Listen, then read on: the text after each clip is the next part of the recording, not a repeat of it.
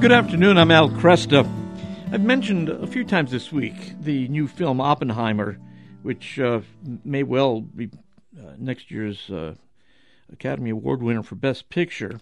And I've also stressed that it's a biopic. It's it's about Oppenheimer. While it deals with, of course, uh, Los Alamos and the making of the bomb and the dropping of the bomb, it still is a biopic. And so, friends of mine are disappointed that it didn't explore the, the moral and spiritual dimensions uh, of Oppenheimer's uh, well, Oppenheimer's rationale uh, for construction of the bomb. And uh, my guest, Dr. Kody Cooper, has actually given a good deal of thought to the moral quandary that Oppenheimer faced as his team approached completion of the bomb. And uh, I thought it would be good for us to uh, let Kody give us some uh, instruction here uh, from the work he's done and reading he's done. He's associate professor of political science at the University of Tennessee at Chattanooga and is the author of The Classical and Christian Origins of American Politics, Political Theology, Natural Law, and the American Founding. You can find his essays at Word on Fire, The Public Discourse, First Things, and other outlets, and you can follow him on Twitter at Dr. Dr. Kody, K O D Y, Cooper. Kody, good to have you here. Thanks. Oh, thanks for having me on, Al. It's a great pleasure. I, I pre- much appreciated, by the way, the essays uh, at Word on Fire. And tell us a little bit about what we know of Oppenheimer's moral and spiritual formation. Yeah, that's a it's a good question. You know, he was he was born in 1904 in New York, and he was a second generation um, sort of Jewish immigrant. His father had come over from Germany, and they were trying to you know find a way to integrate, assimilate in, into America, and they they found the Ethical Culture Society, which was a sort of secular, progressive, um, Jewish sort of group that really focused on social justice, progressive values, and and he kind of had his his you know early education in that that framework and kind of set his trajectory toward having a kind of more progressive liberal outlook on the world. Mm-hmm. and not and not particularly orthodox or even theistic um, you know grow uh, uh, rearing. Yeah. And did he do we know that he spent any time um, seeking uh, to understand the Jewish tradition yeah, that's a good question. I mean, he he doesn't seem to. I mean, he may he may have that. There's evidence that we don't have, but as far as I can tell, it doesn't seem like it was anything that particularly interested him. He was very good with language. He had he had mastered several modern languages and even he even taught himself Sanskrit. And when, what a friend of his learned of this, was a Jewish friend, said, "Why not Hebrew and why not the Talmud?" Um, which didn't seem to interest him. So Yeah, that's that's that's a very good point. Uh, so he's very much secular in his thinking, would you say? Yeah, I think so. But at the same time, I would say that he he appreciated poetry and he appreciated he appreciated you know spiritual writings, um, of, you know uh, great writings like the Bhagavad Gita. He taught himself Italian in order to read Dante. So Okay. he was he was a humanistic sort of liberal in the sense that he he read widely. Um, but I don't think that he, he ever adopted any any any lens of faith. Yeah. How would how would he have understood the scientist's vocation, if you can put it that way? Yeah, I think I think that he saw he saw the scientist as seeking out truth, but he saw that as very narrow. That it was it was uh, a material world that human beings could could engage with and learn about, but that it was it, it was an order that was not created, not that, that didn't have sort of divinely imbued purposes, um, but which you know in the the quantum revolution, I think he was taken in by this idea of indeterminacy and and the idea uh, the, the new ideas of atomic physics. Um, but he very much saw he seemed to see the world through a more materialistic lens. A materialistic lens, but he embraced indeterminacy then. Yes. So he, he didn't. I'm just curious how he might have thought.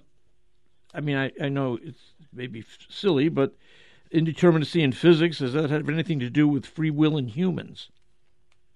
Well, that's a that's a really interesting question, and it and there have been some philosophers um, who have who have argued that actually the the quant the insights into the quantum world could provide um, a scientific grounding for free will. Yeah. Um, so I, I don't I don't think that he ever you know looked into that Mhm. possibility, but I I mean I think that that's an interesting uh, argument and, and and very very well may be the case. Sure. Um, you do mention the 1948 address to the Pontifical Academy of Sciences uh, by Pope Pius XII. Any indication that uh, Oppenheimer was familiar with that? Yeah, I, I tried to find out um, if he if he had any interaction with, with any of the you know papal statements or the pontifical the pontifical academy itself, um, but I, I couldn't find any evidence that he ever had. Mhm. Um, so I I don't I could I couldn't say for sure, but I it doesn't seem that if he did it it, it really affected any of his thinking about how to understand the scientist's vocation. What would Pope Pius XII had said to um, J. Robert Oppenheimer? well, that's kind of a that's kind of a million dollar question, Right. Because it's it's a fascinating, you know, because they're contemporaries, and you know, they're they are both, you know, in, in real senses, leaders and, and and thoughtful people, and I think that it would have been a fascinating conversation have between them. I, I can say that I that he a few years after the bomb was dropped, the Pope says this is the most terrible weapon that humans have ever created hmm and I think that he's he's sounding um, he, he's he's giving a, a- a clear moral uh, judgment um, that you know it, he made his conversation with Oppenheimer. It would have been fascinating to know how different it would have been, or, or if it would have been any different. Um, you know, before while they're while- before they're creating the bomb, while they're creating the bomb, and then afterwards. Yeah. But I think that he and I think that he and the Pope probably would have had some, some common ground in the post um, Hiroshima and Nagasaki uh, sort of mm, uh, trying to think through what what uh, nuclear weapons should look like in, in terms of, of their continued expanding creation. And Oppenheimer was very much someone who he wa- he wanted to advise restraint um, in the building up of nuclear arsenals. Yeah. He is it true that he thought that the dropping of the bomb would end all war? That we now would have in our hands such a terrifying weapon that people would be uh, unwilling to, you know, go to war in the future. Yeah. Yes, he does seem to have, at least during his time at Los Alamos, kind of, he, uh, sort of reasoned this way. Um, I think, you know, reality quickly uh, came back to bite him, Yeah. but he did think, he did seem to think, and he indeed offered it as a moral justification to his fellow scientists who all had, or most of whom had, had been really thinking that the bomb was, was aimed at the Nazis That's right. Yeah. They were they were racing to you know defeat the Nazi nuclear program, and they didn't and they didn't have a lot of information, and, and there was some information trickling in about well, it looks like maybe their program is behind, but they initially thought they were behind, and and then once once the the Nazis surrender uh, in 1945 um, in, in this, this late spring, um, the bomb actually hasn't been tested yet. And so, you know, there's this there is this moral perplexity that that Oppenheimer and his you know and his fellow scientists have. Well, should we should we really go through with this? You know, and and it wasn't enough for Oppenheimer that it could end the war in Japan. Um, he, he he did appreciate and was aware of the arguments about Japan wanting to continue to fight. Um, he didn't have all the information about what that looked like on the ground, how likely surrender could have happened, the blockade, all that. He didn't know a lot of that stuff, but he he appreciated that, but that wasn't enough for him. And it doesn't seem like it was enough for his fellow scientists who seemed like they wanted some further moral justification. This idea was that, well, there's, we have a revolution in science. We've got to reveal this to the world. We can't hide it. And in the revealing of it, this terrible weapon, it will force this sort of rev- a revolution in politics where people will say, okay, we've got to have a, we basically have to have a world government, like in something like the United Nations, that will control nuclear weapons and therefore control war. Yeah. Um, as I understand it, Oppenheimer insisted, though, that this didn't need to be a mere display. It actually had to kill. Uh, yes. It ended up killing, what, 70 to 100,000 people at Hiroshima. Um, yes. And so, so to end all war, he's willing to kill X number of people. Yes.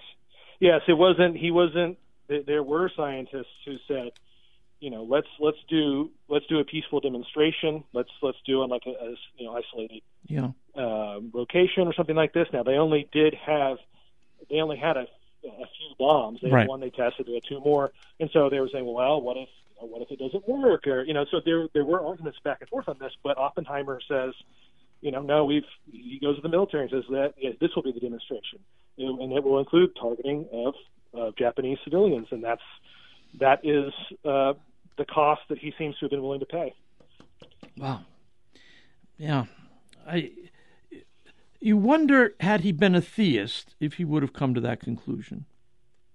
Yeah, I, I wonder that very much, and I I'm not sure. I mean, I think that there were there were other theists in the project, yeah. you know, and, and stuff, and, and it's and I, I'm not enough of an expert of that social history to to have traced all of that, but. Yeah um, I do think it would have affected his thinking, and and and I think that's part of what the the the, voca- the, the vocation of the scientist is supposed to be is to be taking um, higher ethi- taking ethical principles from a higher light um, and, and, be guided by that light. Mm-hmm. And I do think by natural law alone, one could, by unaided reason, one could know the intrinsic dignity of all human beings. Don't get yeah. me wrong, and that's and that's the Catholic view.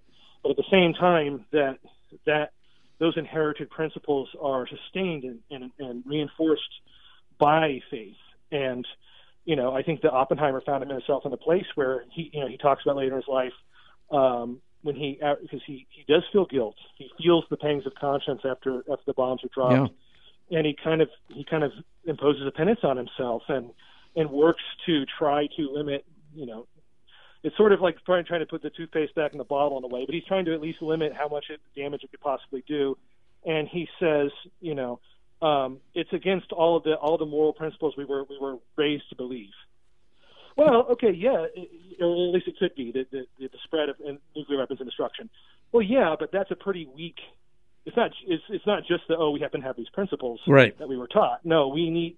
It, it, I'm not sure that's gonna that's gonna convince or, or be enough to sustain the kind of dedication to a culture of life that we want, we need to have those vibrant institutions. We need to have um, those, you know, the, those faith communities alive and well. And I'm not. I think that he just sort of borrowed on the cheap. He just uh, assumed that was going to be there. Yeah, yeah. His uh, this self-imposed penance uh, that you refer to, did that does that explain his passivity in front of the uh, the hearing, the Gray Board uh, after the war? Yeah, that's and that's an that's an interesting possibility, and it's the film does seem to does seem to, to suggest that that he he sees himself uh, he this you know perhaps as trying to assuage his guilt, or he sees himself as a kind of martyr, or maybe it's a kind of his atonement that um, you know this this Atomic Energy Commission review of his of his security clearance, which was sort of behind the scenes, sort of scurrilous, um, you know, yeah. didn't, didn't follow principles of due process, right? Didn't allow him to see the evidence, didn't allow him to, to his lawyers to see the evidence. Was you know, it, it, but it wasn't an actual what? trial. It, it was kind of a yeah. Go ahead. Sorry. We've, I'm sorry. We're just running out of time. Yeah. We've got about 35 seconds. Uh, yeah. His fascination with the Bhagavad Gita and that now I am become death, the destroyer of worlds. Uh, yeah. What's he mean? Well, I think that he sees a glimpse of himself. I think that he sees um, what what the the vocation of the scientist cut off from God must ultimately um, make an idol of science. Yeah. And, and, in making an idol of science, he takes on a kind of a kind of character of a, of a god, and then and, and, and, as a sort of symbol of what the modern scientist would become. Yeah. And indeed, he is the most terrible god. Thank you so much, uh, Kody. We'll talk again. I appreciate it.